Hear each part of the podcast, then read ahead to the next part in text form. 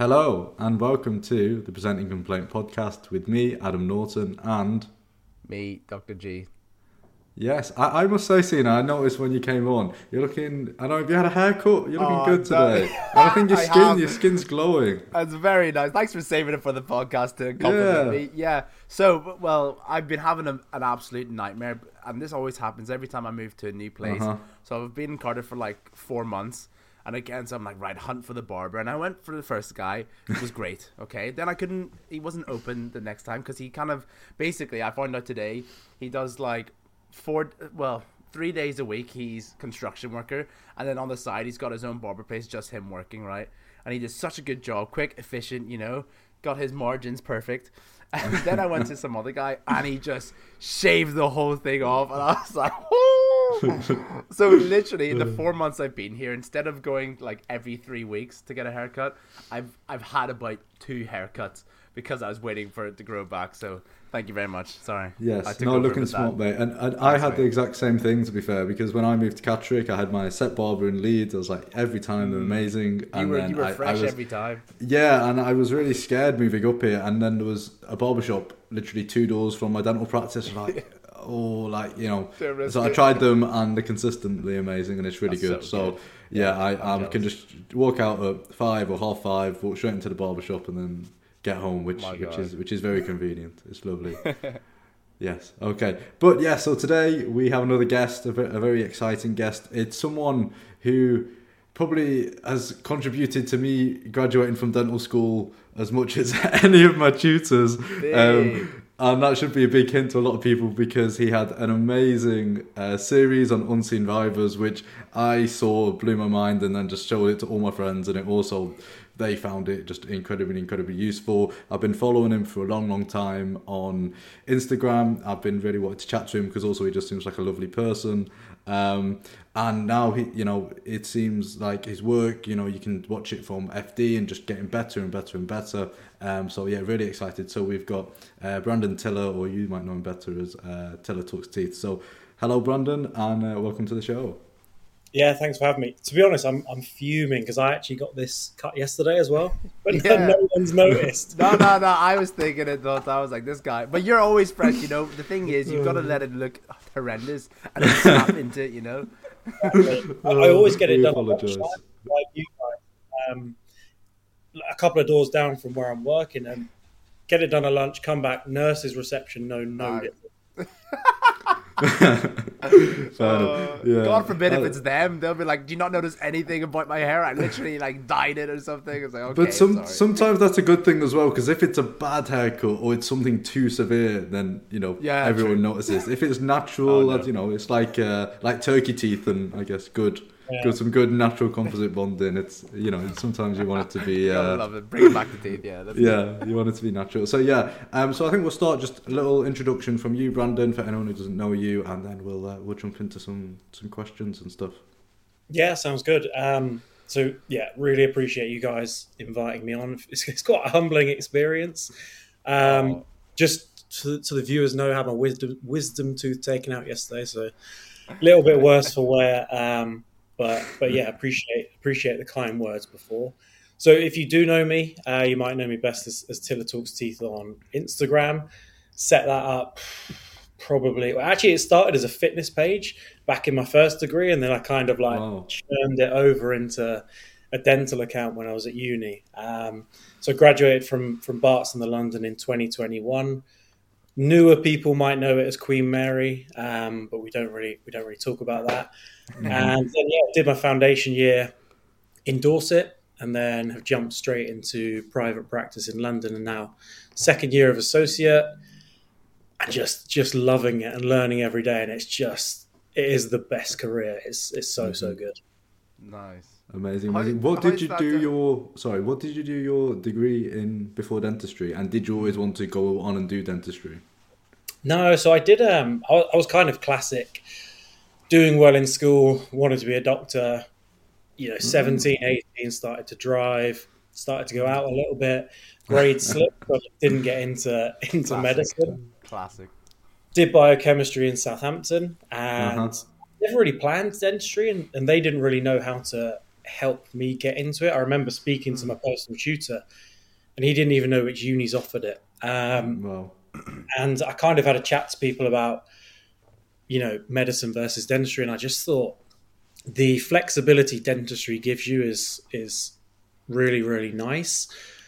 So it, it sounds a little bit selfish, but I went into my interviews and I was quite honest, and I said, from a lifestyle perspective, like I need I need that, um, and it's Mhm. just it's been the best decision I've ever made. Really has, and jumped jumped in and, and loved every moment of it so far. Amazing, amazing. Yeah, I mean, I, I always seem to think find and anyone who comes in post grad and has really, um, you know, chosen dentistry at just after doing a degree before, they they tend to appreciate the fact that they've got onto the course a lot more, and then they they really get like they've had their parting, they've had their kind of three years degree and got that all out, and then just jump straight in from day one. Was that you, and what kind of student were you, kind of coming up? Yeah, I mean, the experience is very, very different. Don't get me wrong. Dentistry is is so much harder than biochemistry, so it, it's chalk and cheese. Um, I, th- I guess the, the funniest thing coming to uni a second time round is you realise what first years are actually like, and I was probably exactly the same at my first uni. So I, I remember when the first lecture finished and, and people started to clap. And it's like that moment, you know, those people. It's like when an aeroplane lands and everyone starts Yeah. yeah, it's like shut up. and you sit there thinking, you know, God, was I like this three years ago? And I probably was. Um, but I mean, it's doing it post grad. It's it's nice because you do have that experience of you know what to pick out from the content. I guess you know that a lot of the, especially in first year, a lot of the lectures are fluffed up with history and things like that. Um, so you're able to differentiate those bits quite quickly. But in terms of lifestyle, I mean, jumped straight into the sports teams and definitely went out with the social aspects and, and got a good kind of uni life balance. And towards the end, it gets a bit of a drag. You think my mates are uh, long qualified, earning money, going on holidays. It, it gets mm-hmm. very difficult then. Yeah. It, it like you know the five years flies by. Mm. You've unlocked like a core memory there, sort of with the clapping. And I remember so well that one of our lecturers in first year was actually like, he was like, "Oh, it's actually quite refreshing that you guys didn't clap." And little did he know, the whole class was just hung over from like Freshers Week, so any loud noises was gonna set everybody off. Amazing, amazing. So yeah, so we'll, I guess we'll jump into some dentistry chat, and uh, let's start with something fairly topical because DCT applications are, are open right now. They opened um, yesterday or the day before. I should know that because that's something I have to consider if I'm going to do. But they are Yeah, open, I think, till till the end of January. February. Yeah. Yep. Um, and um, you you mentioned you didn't do DCT. You went straight into private practice. Was that something that you considered, and what were the kind of benefits and pros and cons, basically? And is it something you regret not doing, or you're happy? And uh, maybe some of your friends, what how have they found their experience if they did do DCT compared to kind of where you're up to now in your career? I think I think it's it's a really important question because foundation year is, is a huge jump from uni, and it flies by, and then you're stuck with this decision. I mean, you're halfway through your year Yeah. now. You're thinking, do I need to apply for jobs or do I need to apply to go into hospital? And you think I've barely even touched the surface of Yeah. of dentistry. Um, and I was chatting to to Milton. You, you'll probably know him, who went to Barts. I can't remember what his Instagram handle is. Um, um, one of the four that does the driller. That's Yeah, the that's one. And I was chatting to him the other day, and he was asking about DCT and why I didn't do it. And honestly, I just think one, I love general practice. I just mm. think it's for me. Like building rapport with patients, taking them through that journey is just, I just, I just enjoyed it. Mm-hmm. The second I said to him, I was like, look, I'm a little bit older than you. You know, I'm a different point in my life. I don't really want to deal with the hospital rota, to be mm-hmm. honest. My wife's a doctor, and I know how kind of up and down it is with her. And I mm-hmm. just thought, you know, we've moved house, we're getting married, gonna have a kids. I just want that stability right now. Um, and, and specialty training was not for me. I like just doing kind of general bits of, of everything and trying to master the craft there. So no, I have zero regrets about doing it, but if I was in your position, I was a little bit younger. One to two years out of your whole career is is no time at all to get that Mhm. experience. I think working in a hospital, from from what I've spoken to people, can I mean it turns you from a boy into a man. It really does. Yeah. Learning about managing patients, managing long shifts, um, shift work. It's all just it's lifestyle stuff as well as as well as dentistry. But yeah, zero regrets. I've spoke. I've got friends who from my year who are doing DCT, and I think it's like everyone you speak to. It's kind of a mixed bag. Some have really good experiences, some not so good, but enjoying it nonetheless. a lot of it is sort of um you know what posts have you got? Where have you been put? And, and are you making the most out of it? But yeah, the funny thing is i'm going to assume that that's the same thing about then if you're going to go into general practice whether it's private or nhs it's all about your place who you're working with have you got a mentor things like that? And i think it's something that some people need to bec- there's DCT sort of has just in terms of the amount of applications has gone up and down so much. That it used to start off that everybody went for it. Now it's dying down. Then it went up again, and and again like we're sort of at the time where it's dying a bit down again. And um, I think that people get so stressed out about you know should I do it? Like what, what if I don't do it and I regret it? And and it's one of those things that if you don't do it and you spend next year in practice, you haven't closed the door. You can go in afterwards. But I knew I was the kind of person that once my salary goes up, I'm gonna find it very difficult to bring that back down because my lifestyle will match that, you know. So, so I knew, you know, I played to my strength there, um, and and I'm glad I did because I also found practice quite stressful. Um, not that DCT isn't, but time stress is, is away from me, which which is something that was actually very stressful for me. Uh, and now the stresses are, are different. I get more complexities, and I'm stressed. Well, can I actually do this? But I'm okay because I know everybody's around me. But for for you, then, what was going through your head whenever you okay you decided yeah I'm going to GDP? What was your steps after that? What was your sort of thought process? Mm. I mean, I I think you've hit the nail on the head that every person's experience in FD is going to be different. And there are people who are suited to general practice, and there are people suited to the hospital. I'm sure that you know as much as anyone that DCT compared to university hospital is, is completely different. 100%. And just because people haven't enjoyed FD, maybe they're in a bad practice, doesn't mean they won't enjoy general practice. But to have that year in in hospital, just to dip your toe in the water and say, you know, is this something I actually like? It's not a year wasted. yeah. Um, so yeah, I'd always e- even I don't know how it works, but you can obviously apply rank and then reject a role as well. Yeah, yeah, Mhm. exactly. That's why I'm telling everybody at the moment. Like, Yeah.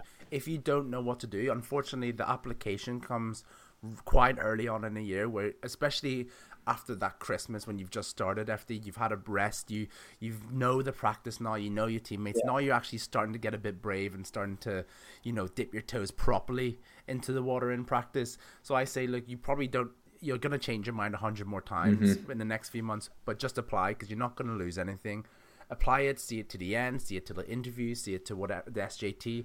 Just take it when you need to until you know for sure what you want. And for me, I always say the rule of thumb is once you get your place and you see where you're going and what you're doing, you'll know instantly if you want to do it. Yeah, exactly that. And I think um, it's the same if you're applying for, for general practice. You can apply, you can go to an interview, you can get a job offer, but until you've signed that contract, you can mm. do whatever you want. And you, like you said, you'll know in your heart of hearts if that's somewhere that you want to go. Mm-hmm. Um, but for for me, gearing up towards applying for that, even though DC, DCT application seems early, I would say to any FD now, you've got to start thinking about where you're going to be in September because mm. Things you've got to think where are you going to, where's your location going to be? Is it mm-hmm. somewhere you're going to be moving back home or moving to a different city? Then you've got to try and find, well, what's the type of practice that I want to be in? Is there a particular person that I want to work with? Hmm. And then I think I applied for my roles, I want to say in April time. Hmm. And you need to be applying with a portfolio, and that portfolio needs to have good photos on it. Um, and again, that takes time because you're not going to have one day where you're just going to take a whole portfolio's worth of pictures. Yeah. That might happen in cases over weeks and months. So you need plenty of time to prepare for that. Mm. If you take a photo that's not great, it gives you a little bit of time to kind of say, right, I can I can focus on getting another picture of, of me doing a restoration or mm-hmm. cementing an onlay or something like that. So I think starting in January time is is key. Yeah, that's that's massive, and and we've talked so many times, have been Adam, about how important taking photos is for a vast number of these reasons. But you've touched on a really big one, Brandon, which is where, um, sort of I was actually one of the few things I was very good at being consistent on was taking photos, and it's those cases where you get surprised how deep the caries is, and you actually surprisingly do a really good job, and I'm like, oh, thank God, I've got a photo, and and I because of the DCT page, especially in Wales um, I've I'm doing uh, a private GDP job every other Saturday, and I was so grateful that I had a nice collage of photos to put into my application. Whereas a few DCTs who want to do the same definitely struggled with that. Yeah. Um, now, whenever you then got to the end, and and what what was your decision then to go private instead of NHS at that time? it, it wasn't a decision based on something I wanted to do. I was happy to go mixed. Um, I didn't have the greatest experience NHS in FD. Yeah. I tanked my SJT and got kind of just got put into Dorset, and mm-hmm. it was a practice where it was very much a village practice. Everything mm-hmm. was amalgam, mm. slapping it in GI, temporizing. It wasn't dentistry that I liked to do, mm-hmm. and you know, private private gives you the opportunity to do work with good materials, work with flexibility of time, um, whereas NHS doesn't. But I also appreciate that it's hard being a private dentist because not everyone has access to private private care as well. So I wasn't really too picky. That was kind of bottom of my priority list. When I speak to FDs about um, applying for jobs, I say, do not chase cash and do not chase private too early. Um, I would say location is so important, and, and like I said, finding it someone who who can learn. So the way that I decided where I wanted to go is I'd already bought a place in London with my my wife, so I knew that's where our base was going to be. And what I did is I just dropped a pin into Google. And I just put a five mile radius around because I was like, right, I'm going to cycle to work most likely. Nice. Yeah. And then I found, and it took ages. Um, but I was living in Dorset on my own during the week, so I had the luxury of time. Um, and it took ages, and I just found every single practice and put them in a spreadsheet. And I thought, right, is this the place that I can see myself working? I looked at who the who the principal was to see what type of work they did. Checked out their Instagram again to see what type of work they did, and then you can narrow it down. I had like a traffic light scheme was like red, absolutely no chance. Yellow, I'm open to. Green is like an ideal place for me. Um, and I was so fortunate that I saw an advert on Indeed uh, or something like that, and I just dropped them instead of applying through that. I actually emailed the practice directly with my portfolio, and I said, you know, I love the work that this principal does, and I think it's someone that I can learn from. And I said, you know, I'm not the polished article yet. Nice. Give me some time, and I'll, I'll get there. Um, and she and I said, I asked for feedback at the interview, and I said, you know, you must get hundreds of applications. What kind of made me stand out? Yeah. And she said, obviously, first was having a good portfolio with with pictures and things like that, and the second was uh, it wasn't just generic. It showed that you know this is what I want out of the job, and this is what I can offer that job as well, because you need to be picky with with what you want from the practice, but also with what you can offer them. Because I had interviews at other places who told me, you know, they said, look, with all respect, it's it's a bit too soon for you to work at a place like this. think you need to get some more experience, but someone will will take a punt on you, um, and that's, that's just what you got to do.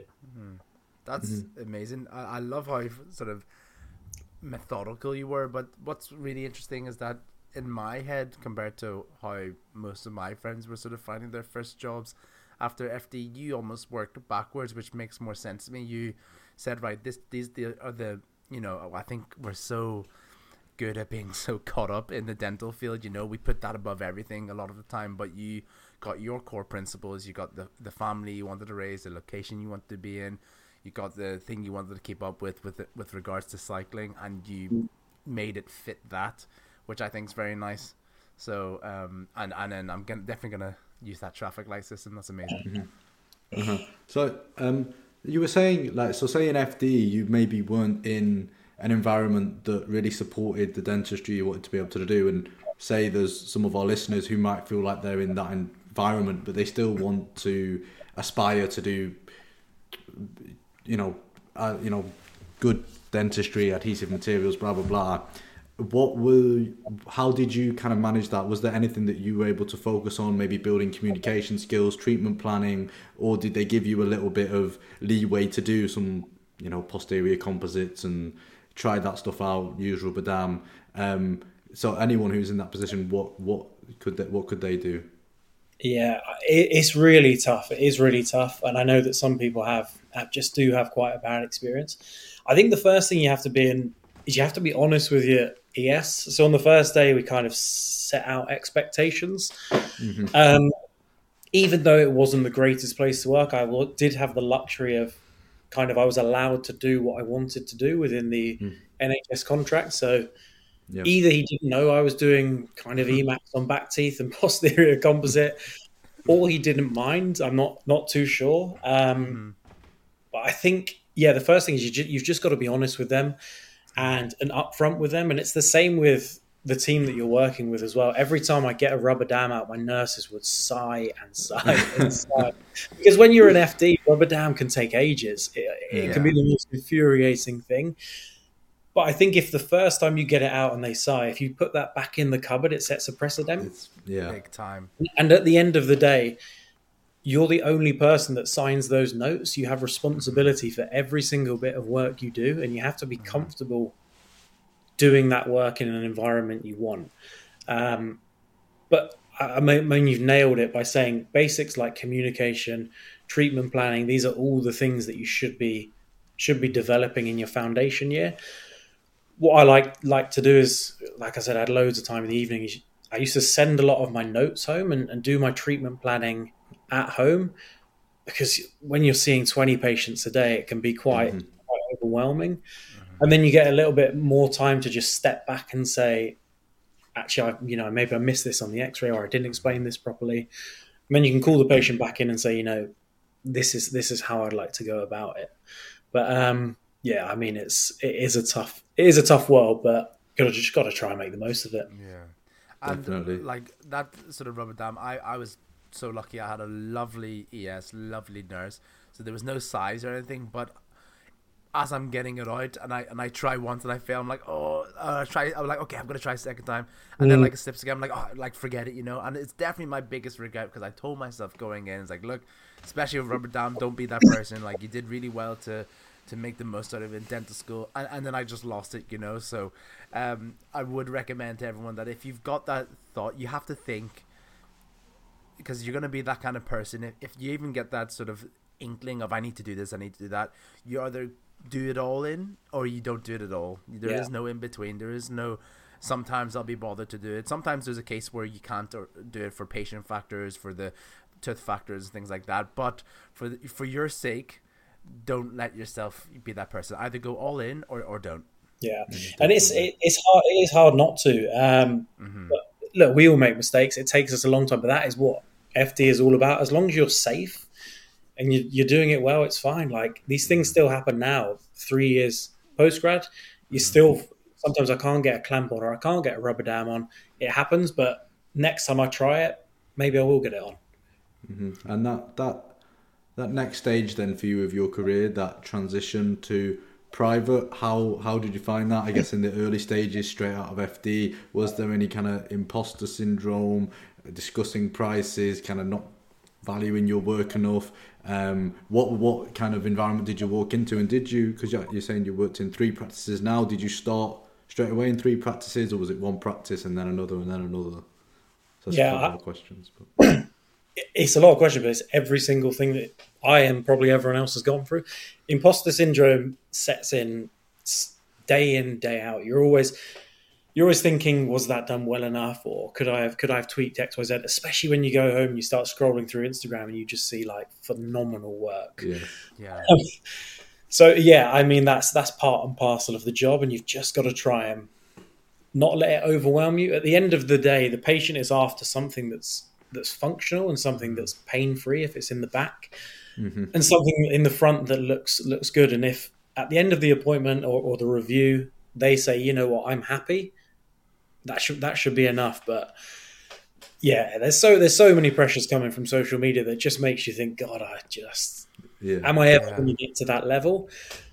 But then it's nice to look back at some of the stuff that I did in FD and think, mm-hmm. mm-hmm. wow, you know, I've actually I have improved quite nicely, or nice. I am quicker at getting rubber dam on, or my composites. You know, I'm getting less people coming back with mm-hmm. sensitivity. Mm-hmm. So you also have to kind of look at your own journey and think, you know, even if you're a final year student, how much better you were than than being a second year student is. Mm-hmm. It is. Yeah, in terms of transitioning to private, there's loads of things that are quite challenging. If you do jump from FD straight into private, you've got to know your limitations because people are paying quite a significant amount mm-hmm. of money to work now, and it does bring a level of pressure. So I wouldn't jump straight into doing things that you're not you're not super comfortable with, especially if you don't have that support. So my first few months were just getting the basics right, like in FD. So making sure my composites were good, making sure getting good impressions for dentures, root canals were, you know, adequately done. And then as you start to progress, you can start to do, you know, different things. Okay, I'm going to try adhesion here because mm-hmm. I know I can do that quite well now. Or you might start taking on kind of more complex cases. I'm quite fortunate that I can work alongside my boss on rehab cases, and mm-hmm. she can kind of hold my hand and, and say, mm you know, this this is how things should go. So you've really got to know kind of the dentist that you are at that time. Mm-hmm. Um, it is hard to start with, but again, it it, it gets a lot easier. Mm-hmm. And finances are still they're still hard now to talk about. They really mm-hmm. are, especially when we've gone through this kind of like economic dip people it's a, money's a little bit tight yeah i think there's two, there's two, aspects of it the first is how can i justify charging 250 for a filling that might mm. take me you know 45 to 60 minutes that's where i guess the imposter syndrome comes in it's like um, am i a bit of a fraud right now mm-hmm. But then you've got to remember, no, actually, you know, I've been through five years of dental school. I've done X, Y, Z postgrad mm. courses, invested in myself. Yeah. And I'm facing something that hopefully will be lasting for for years and years and years. So overcoming that barrier was quite a challenge. And talking about money, it's just it's not easy, is it? But mm-hmm. you mm-hmm. just practice it. You just gotta look the patient in the eye and say, "This is the fee." If they challenge you, you just have to say, it, "It's set like this." You know, mm-hmm. if if you're not happy with it, you just got to go somewhere else. And you learn to kind of develop that firmness, which I guess I didn't have in FD. Mm-hmm. Um, and then it gets much easier. That's that's massive, and we we get a, a lot of um, young dentists asking about that, and, and, they ask me a lot about it because I am, you know, doing that uh, private on the side as well. And I was very fortunate. I always bring up that um, in my FD practice, my ES was lovely enough to send me to um, a course that she'd already bought for the practice, and and it was um, ethical sales, mm. and it was you know, it didn't come from a dentist, but the way it was said to me was exactly the way you say. First of all, you got to understand why you're charging that much. You're charging that much. First of all, if if it was solely down to the struggle I went through to get to the position I am today, I would be charging a lot more. First of all. and then there's a lot of people they get caught up in in that sort of anxiety of uh, is my work going to be quality enough for this but then if yeah. if you're sort of debating that then that comes to what you were saying before you have to assess that are you going to be able to provide that treatment? And if that's what you're thinking with the price that you're delivering, then maybe you have to point the person, the patient, to to a more appropriate direction. But it's exactly what you said. It is a skill. It's a skill that is not honed at all in dental school, apart from with an angry patient. But with an angry patient, if you have an angry patient that's, um, you know, not paying for treatment, just wait till you get the practice and the angry patient paying a lot for treatment. It's a different ball game. Yeah. And you're only going to hone that skill by talking about it, like you said, looking at them in the eye and making mistakes. But the worst thing you can do, in my very young opinion, is start that mental maths. And before you've even said anything to the patient, you've already discounted by 50%. And you haven't got an objection yet, yeah. you know? And again, don't take the objection personally. There's a multitude of reasons of why people can't afford the treatment right now. That's absolutely fine. There's other options for them, albeit the NHS is in a terrible place at the moment. That's not your fault. It's not up to you to, to hold the NHS back, especially if you're in private. You went out of it for a reason. So there's all these reasons you have to remind yourself why you shouldn't feel guilty about charging this. You're Mm-hmm. you're you're if if you're feeling guilty, my argument is that you're a proud dentist and you're providing the best quality work you can, so you should be charging these prices, and you just got to build up on it. I guess another way of you being able to believe in your prices is by continuous education after dental school, and that's something. Um, I think that obviously there's so many courses to go on now, and there's also um, uh, equipment and stuff like that. Obviously, everyone says get a camera, get loupes, but what were the things, or if there is anything, what have you invested in, and um, what kind of postgrad courses have you um, looked at doing, and are there any that you've that you've done so far? Yeah, it's, it's a good question because there's so much stuff out there. Loupes are essential, even in dental school. They're essential. I remember when I got mine, I won like a, a Lloyd's Loop voucher, which I think they're called Myogo Loops, and I just entered one of their Instagram comps, and, and I won like a hundred pound voucher. So I was like, oh, cool, student loans coming in. I'll get some loupes, and Yeah. I think it was in third year. I can't remember, maybe even second year. And I took them into labs, and people are like, "What are you doing? Like, who is this guy wearing loupes?" Um, and a lot of people say, you know, if you're learning with loupes, how are you going to ever do dentistry if you forget your loupes? Yeah, but that's, That argument is ridiculous. but Honestly, yeah, isn't it? Yeah, yeah, yeah. it's like it's crazy. learning- I- I'm saying it's it's crazy because even for for me, so so you said you graduated 2021, right? 21. And I graduated 2023, and since me, now that's not no one laughs at that. Now everybody's got loupes Yeah. in the CSL labs. You know, they're training and everything with them. It's, uh, yeah, it, it's strange. It's like, you know, you wouldn't send a, a plumber to, to learn without his tools. It's it's really unusual. Yeah, good point. Yeah, Uh, and if you do forget your loupes, you just bend over for one day. Like, yeah, yeah, exactly. And hope you don't have an endo. yeah, yeah, exactly, or rebook it. But um, they're, they're so essential because one, they'll help your posture, really will, and it makes your dentistry so much better. Like trying to find now without loupes, I don't know how I did it the way. first time when I didn't have my loupes. Um, so yeah, I, recommendations on getting some. I just go to the trade shows and, and try them on. I've got a really basic pair at the moment. I am looking to to upgrade at some point, but it's not really a priority right now. Um, camera is is also essential.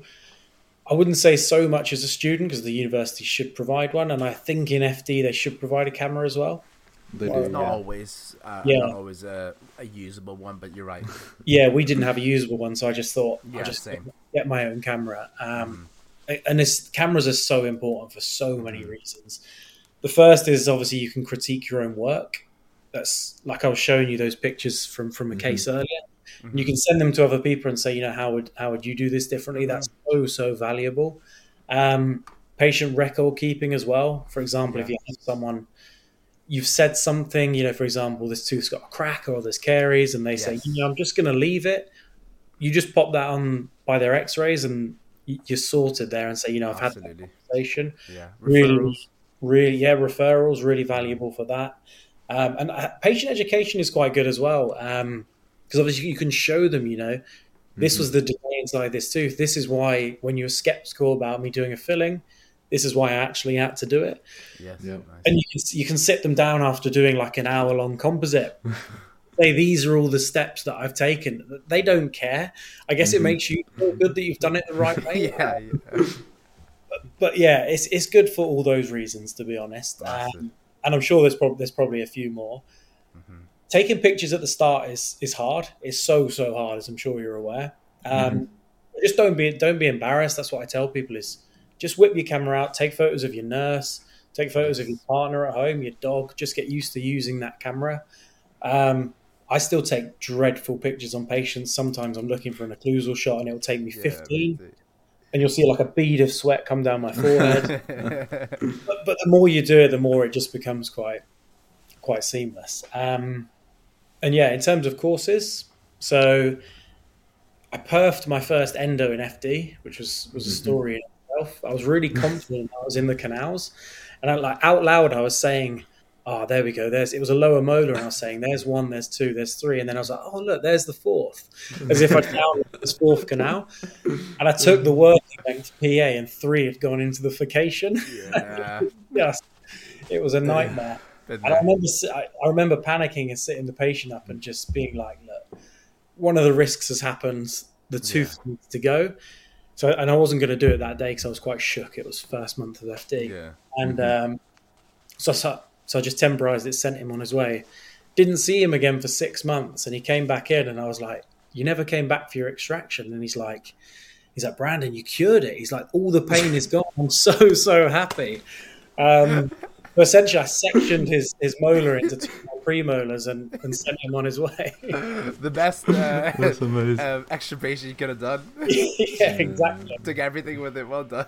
Uh, I don't, I I, don't you know know. what? I was lucky as well. I did say it was the crown tooth, and and you know, and this time, you know, once I went in and and I was like, oh, okay, I, I think I'm in, but you can't see a thing. There's no light going into that tooth. And this is with loupes and everything. And then I took a PA and yeah, straight into the bone. I said, "Oh God, I, I can't remember if I properly like because it was like a rushed appointment. Like it was one of a um, it was an emergency appointment from one of the other um associates patients. And, and so I did. I was like, God, did I even say that I could perf this tooth and ruin it and you can't get fixed? And then you know sat her up and I said, unfortunately, this has happened. and Everything, and that was the thing as well. Came back and my yes was like, oh, oh, I saw her again. Yeah, it's fine. She's not in pain. She doesn't care. I was like, oh, okay, like, bye. It feels like the end of the world, doesn't it, when it happens? But, oh, really like that does. heart, you just it's the worst thing ever. Yeah, I think that she will have appreciated the honesty for a start. Mm-hmm. Yeah. So, but at least you know I've learned the hard way, and this is the thing. Like everyone's always worried about doing that, but every single seasoned dentist, for whatever sort of complication you're talking about, whatever it is, happened. they say, "Well, you just haven't done enough. You will do a few soon. Yeah. like, don't worry, and this won't be your last." I actually perfed my second endo as well, and uh, yeah. See, I I went- because I went too carefully, the se- I was like, it took Oh, me, it took me about six Yeah. weeks to build up the courage to do it Yeah. again. Yes. Yeah, man. And I was like, I'm going to be so careful. I'm really going to open it up, make sure I can see. Yeah. It happened again, and at, and at that point, I was like, That's it. Like dentistry's done for me. oh, not for me. Um, yeah. It brings us nicely back onto the point of what courses have you done? Yeah. And first course I did was an endo course. Good lad. and now and now I'm I'm, I'm comfortable enough doing Yes. them. Um, Yeah. And that was another thing that I did in foundation year is I asked my ES if he could send me on a course because they get heaps of money Tons. for materials and things like that. So I said, Oh, yeah. I've got this course with the endo guys. I, I told him I perf two two teeth. Yeah. Can you send me on it? And he was he was kind enough to do so. Nice. Wow. Amazing. And so, first of all, that that's that's amazing. And and I, w- I get a lot of messages as well from people who are like, oh, like I'm doing this, doing that, or I hate this, hate that. And it's really an important message you're sending there that instead of sort of packing up the bag and being that person, like I refer all my endos, just get good at them, get Mm. comfortable with them, and then see if you actually don't. Because you actually might enjoy it. You just had such a terrible start to it, especially with students coming in now and FDs coming in, going through COVID with zero experience. You don't know yet what an endo is. I still don't. I, I did my FD on it. And then now I have to go back in and relearn it, you know. But um, one of the main sort of rebuttals to not going into private after FD and going NHS instead would be the amount of patients you see, and everyone says you you need to see loads of patients on the NHS to build up your skills. And so, how how do, what do you think about that, especially when it comes to courses and being able to apply what you've learnt on a course privately? I I think you've just got to be honest with yourself. Like, are you going to get more out of churning through 20 patients or seeing 10 and doing it well? hmm I, I know what the answer is for me. Uh, Yeah, churning through 20 is is not the one. It really isn't. You, you're not communicating with the patient properly. You're probably not note writing properly. Yeah. The procedures you're doing are probably not good enough. Um, I, I, I do know what you're saying, and I feel the people that have gone through that time in the NHS before coming pri- becoming private, maybe they feel a bit aggrieved that people aren't staying in the NHS a bit longer. And mm. saying, you know, well, I did five to ten years. This should be how you do it, but you just got to do what's right for you. Like, mm-hmm. who cares what they say? Just for me, getting an hour appointment, doing things slowly and properly was was way more valuable than churning through people. Yeah, it makes a, a lot of definitely. sense, and and I assume that people so because some people have regretted going private so early on because of that, but es- I think especially. I mean, NHS you get so many pe- patients anyways, but whenever you're gonna go private, I think you really got to look at where you're going and what kind of patients that that you might come Mm. Yeah, across. Absolutely. but that's really good. when you're in a job, you'll have a probation period anyway. So if you find Mm. after three months it's not for you, you can move on. Okay, It's fine. didn't even know Yeah, that to be and honest. Just just jumping back to investing. Um, you may you may not, but I- have you seen the the two dentists have that big box of equipment that they've bought for themselves? Um, they carry from practice to practice. Uh, is there anything in particular that you have apart from a camera and loupes? Is there anything you'd recommend people to buy? A composite heater, specific Mm. instruments, uh, anything like that? So, so what have they got in it? Oh, it's ridiculous. We hear a while. stuff. Um, I, I can't I'll see if I actually remember, but yeah, it's It's, it's basically it's- clamps that they like, the rubber dam sheets that they like, um, certain materials like EDTA, things like that, um, things that they say that you can't expect your practice to have everything. Yeah. Have you have you been on Henry Schein and seen how much these things cost? Yes, because my nurse did all the ordering, and whenever I said, "Oh, can I get one of these?" and she looks it up, it's like, "Never mind." yeah. Yeah, I guess I guess again it's down to the place you're working, isn't it? Like how much Sure. how much support you get from from your boss. I think if you're working from a big chain like a Bupa or something like that, you've got quite a good kind of not unlimited, but quite a good scope on the things you can get. yes, you get like almost like a, a budget or like what's Yeah. left over. That's that's true. Yeah, So somewhere like that is good. And Mm-hmm. I'm fortunate where again I've been quite well supported in my job, but there are there are things that I've just bought just because I want them. Mm-hmm. First is caries dye. I bought that for myself. Big I think time. I think FDs should all buy that as well Oh, because it's caries is so hard Yeah. to identify, and Yeah. especially when you're going for these crazy um, cases where you need that peripheral seal, you have to be Mm-hmm. sure. Hundred percent. I think it's about fifty quid, and even if you are an FD or, or a student, six, you know, five six of you can chip in and share it because that bottle is going to last for Ages, yeah. Just one, literally, not even a drop. You just need to dab your microbrush in it, right? yeah, that's it. Um, so that's that's something I bought that was really good. So camera, loupes. I've ju- I bought little things like kind of calipers to see how thick walls are once I've done that, Yeah. which cost about from eBay. yeah. I've Got a composite heater. I've got I've got a coffee warmer. Yeah, Yeah. nice. which again was like twenty pound from Amazon. Um, Yeah. Works really well to heat LA and, and to heat composite. hmm So I probably will get a composite warmer at some point, but that's that's done the job for Yeah. now. Um, thermocut burrs. I don't know if you know what they are. I bought those For ones ginger- gingivectomies. Yeah. for gingivitis. I found because you can reuse those; they're quite cheap. Yes. Um, stickers. Stickers has been a big one for pediatric patients. Yeah. Nice. Yeah, they love it. Um, there's not a huge amount more. My box is probably only about this big. Nice. I just just I think composite brushes I bought as well, Yeah. Yeah. which have been which have been quite useful, um, and glycerine as well. But again, a couple of quid off of off of Amazon.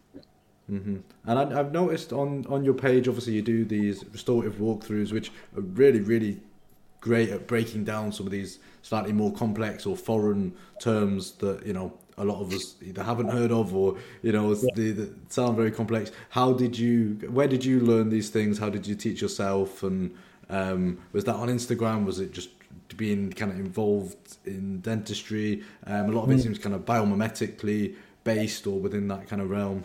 So how did that kind of come into your to your dentistry? I think the the wider circle on Instagram is unbelievable.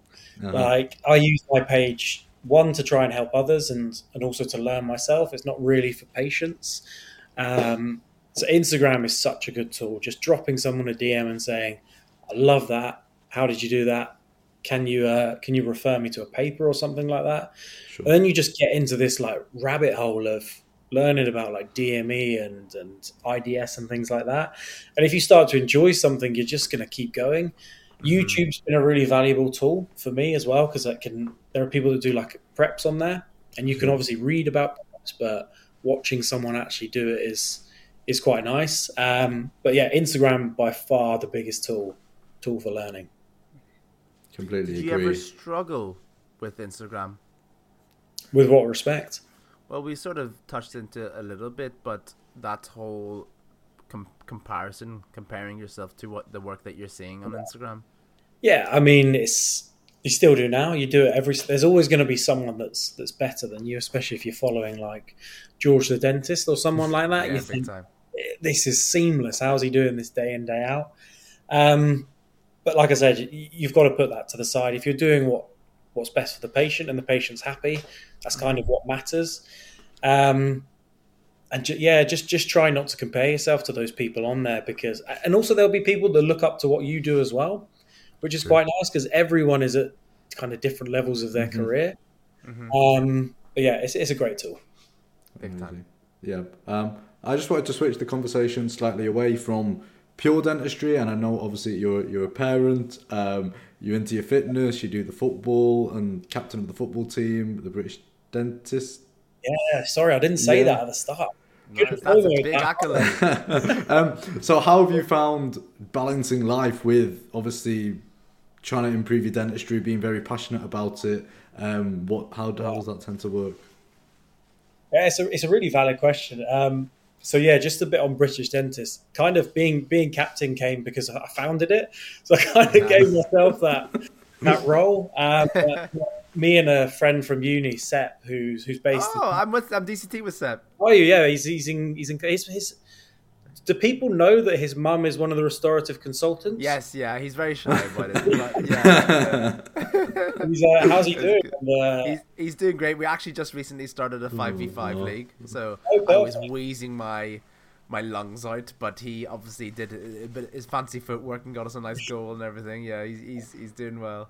we're, we're playing in Cardiff on the twenty first. Yes, I heard. I'm gonna come watch. Yeah, you should. It'll be good. Be good fun. Yeah, absolutely. So yeah, just as a plug, I think we're British Dentist Football on Instagram. If anyone's watching, students, hygiene therapists, any any level of dentist and wants to play, just follow us on Instagram and drop a message. It's it's an unbelievable place to kind of Mm. meet other dentists and students. It's quite a nice community. Not to talk about teeth as well, which is quite Yes. refreshing. Yeah, Probably meet up three, four times a year over a weekend, kind of throughout the UK, play a game, have a curry or whatnot. So Mm. yeah, that's a good vibe. Um, in terms of juggling, I mean, it's it's hard, isn't it? Like, it really is hard. I get a lot of people messaging me about my YouTube videos saying, you know, when are you going to do peds or when are you going to do? and my life two years ago when I was making those videos and I had every evening free on my own is completely different to now where I'm, Yeah, you know, I'm putting, putting the baby to bed and then kind of just slumping down on the sofa. Yeah. You've also got to keep your wife happy at the same time. And as much as she loves my passion for teeth, she's like, you know, sometimes it's a little bit too much. yeah. yeah. So, you know, it's, it's a busy life, but you just got to make time for it. What kind of what's your priorities and Big time. you know, ram it all in. Yeah, I, I, I, I mean, you're a thousand times busier than me, but one of my New Year's resolution is, is why I empathize with you because I, I literally said to dissociate with work and just like put teeth on, and now I'm freaking on a Friday evening recording a podcast. Yeah, I mean, it, I don't, I don't see this as like a Friday night as being an unhealthy obsession though, because I enjoy talking about it, which is quite nice. Um, I think you guys have. Can you hear me? Uh huh. Oh yeah, I've got you back. I've got you back. Yeah, so it's it's quite nice to talk about it. I'm muting myself. Um, but but yeah, I, so one of the things I did in my private job was one of the things I said to myself is I'm not going to work five day week, Sure. and that was quite important. So I do Monday and Tuesday, Wednesday off, Thursday and Friday, and that's been the case since the start. I don't feel like I haven't developed as much because I'm not doing five days. If anything, Mhm. it's better because it's allowed me to do. I do a course one month on a Wed uh, one Wednesday a month. Nice. I do treatment planning on Wednesdays, spend time with the family on, on Wednesdays, which is I- I've got a really nice work life balance at the moment. Nice. Again, that's Well something if you're thinking about going back into going straight into work. You know, do you want to be the person that works four or five or or six days? And, and for me, Yeah. four is good. Yeah, big time. Amazing. Yeah, and you've spoke about kind of that you spoke about how you kind of came back from dealing with the, the perforations early in FD and you kept at it and, and that. But um, obviously, you know, we all fuck up, basically make mistakes. But I say, you know, after that, more recently, say something just goes wrong in dentistry and you have a bad day, you have some tough patients, or um, you do a deep margin elevation that doesn't quite go to plan. How much does that affect you mentally? Does it affect you mentally? Is that have you got any techniques or anything you do to kind of get back on it again, or does it? Do you tend not to? You, can you brush it off and just you know understand that it's it's a complication of the job and it's difficult?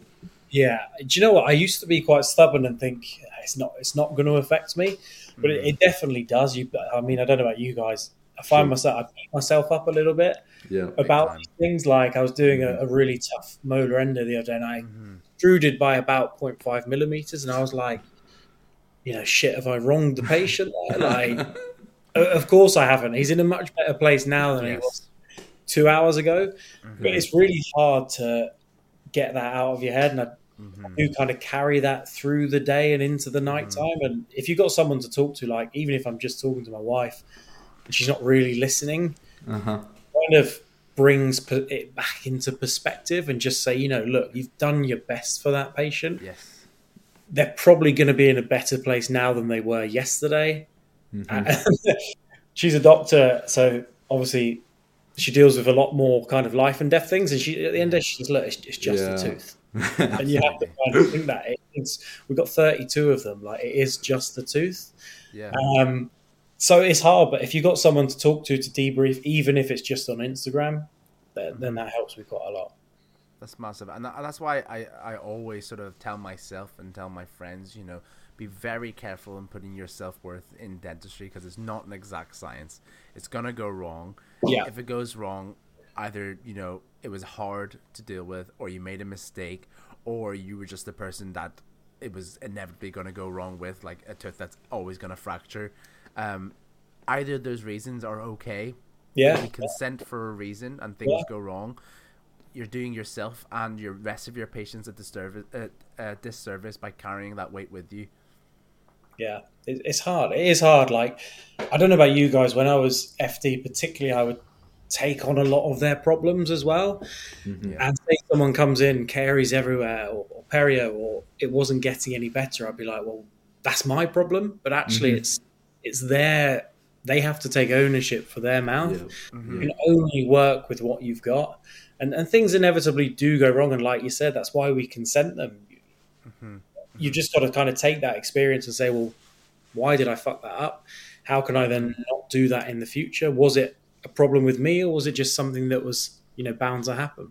Mm-hmm. Definitely, and that, that talking about like that talking about your, your issues at work is why I enjoy doing this podcast so much because usually if we don't have a guest, me and Sina we just sit here and reflect on our week basically, and we say, you know, what went well, what didn't go well, what have we learned, any kind of light bulb moments. Um, And one thing we also tend to do is sh- that that type of thing, share that um, reflection of that past week. So what when we do have guests on. I always like to ask: Has there been in this past week or recently been a, a light bulb moment in your dentistry, or anything that you've kind of gone back and reflected on, something that you've learned new, something that's gone well, something that's gone particularly wrongly that other people could learn from? Um, that's a really hard on the spot question. Sorry, wife's just walked in. yeah. We won't be much longer. Um, no. You right? Get out. Get out. Get her on. yeah. yeah get, we've been talking actually. We have. So, saying just that obviously what you do versus what I did, it's just the tooth. Now she's out. No, why? go out. Go out. Go out. Go out. Go out. Go out. Uh, she's saying I need to eat. She can eat in a minute. Yeah, yeah, we'll be done soon. We'll be wrapping up. Sage, shut the door. Sage, please shut the door. Please shut the door. She's getting the dog out now. You can leave Pippa now. the dog can stay. yeah, the, the dog can stay. Um, so yeah, what were we saying? Oh, what what's been a light bulb moment this week? Or like reflection, or anything that you've kind of learned, like or the you know something went well, something didn't go well, any treatment probably, you did. Probably the podcast a bit earlier in the day, so interrupted. Um, I- in terms of what hasn't gone well, obviously, I showed you a case earlier. For the people who hopefully are still listening, um, had a really deep margin, and it was quite a challenge. Took me multiple times getting a matrix band on, and I thought I'd sealed it, taken nice pictures to kind of reflect and show that.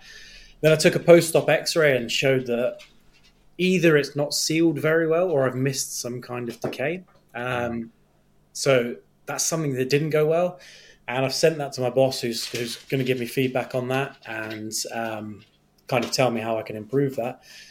Things that go well, I mean, DME is something that I've been working on quite a lot recently. Is taking a tooth that perhaps someone else would say is not savable. Can I get a little more time out of that? And yeah, that's something that I've had good successes with. Something that's really changed recently is I've tried not to stress if a matrix band doesn't work or if a rubber dam doesn't work very well. I will just change it and I will try again and I will try again. And I've had it recently where if it is not working, I will just temporize it. I Uh-huh. will send the patient away and I will say, come back at another time on a clear head and we'll, we'll have another crack at it. So that's just take it. I guess slowing down a little bit has, has really helped rather than thinking you know, if you can't get the matrix band on for the 10th time, does this patient think that I'm useless?